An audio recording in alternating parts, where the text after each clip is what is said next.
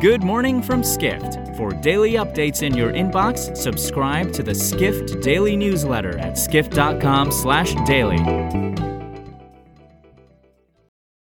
It's Friday, November 4th, 2022.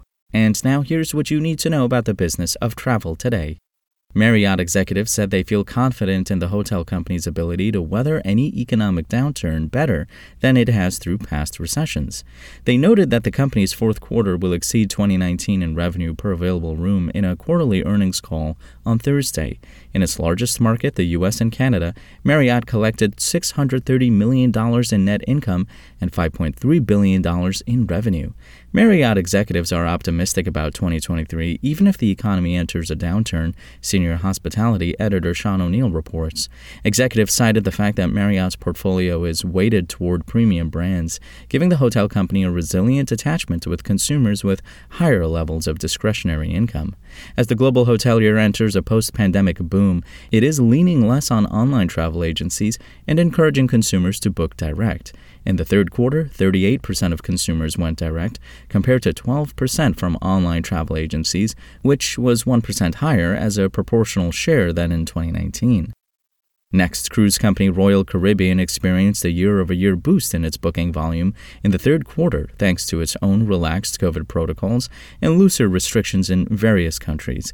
On a quarterly earnings call on Thursday, executives said relaxed protocols expanded the addressable market in the U.S. by 35 million, global tourism reporter Dawit Habtemariam reports. Executives also took a chance to talk about the upcoming launch of their Icon of the Seas class ship, which is reportedly the world's largest cruise ship. Royal Caribbean Group President and CEO Jason Liberty said it will be a game changer for the company. Looking ahead to 2023, Royal Caribbean executives are optimistic about most markets. For China, they don't expect to have business there in 2023. They do, however, expect there will be business before 2025.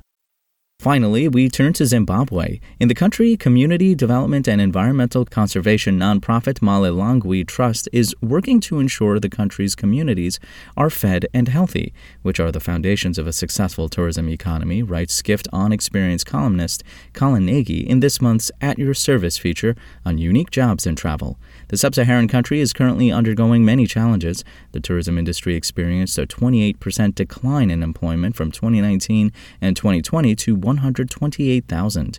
Political instability, corruption, food shortages, and rampant inflation continue to plague the country. Tende Nhanzwi, Malilangwe Trust's General Manager of Human Resources and Neighbor Outreach Program, is on the front lines tackling the issue of food security. He leads programs to ensure children in various communities are adequately fed. Through these programs, he has helped kids stay in school and graduate.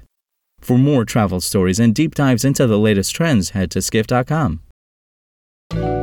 To find these stories and more insight into the business of travel, subscribe to the Skift Daily newsletter at skift.com/daily.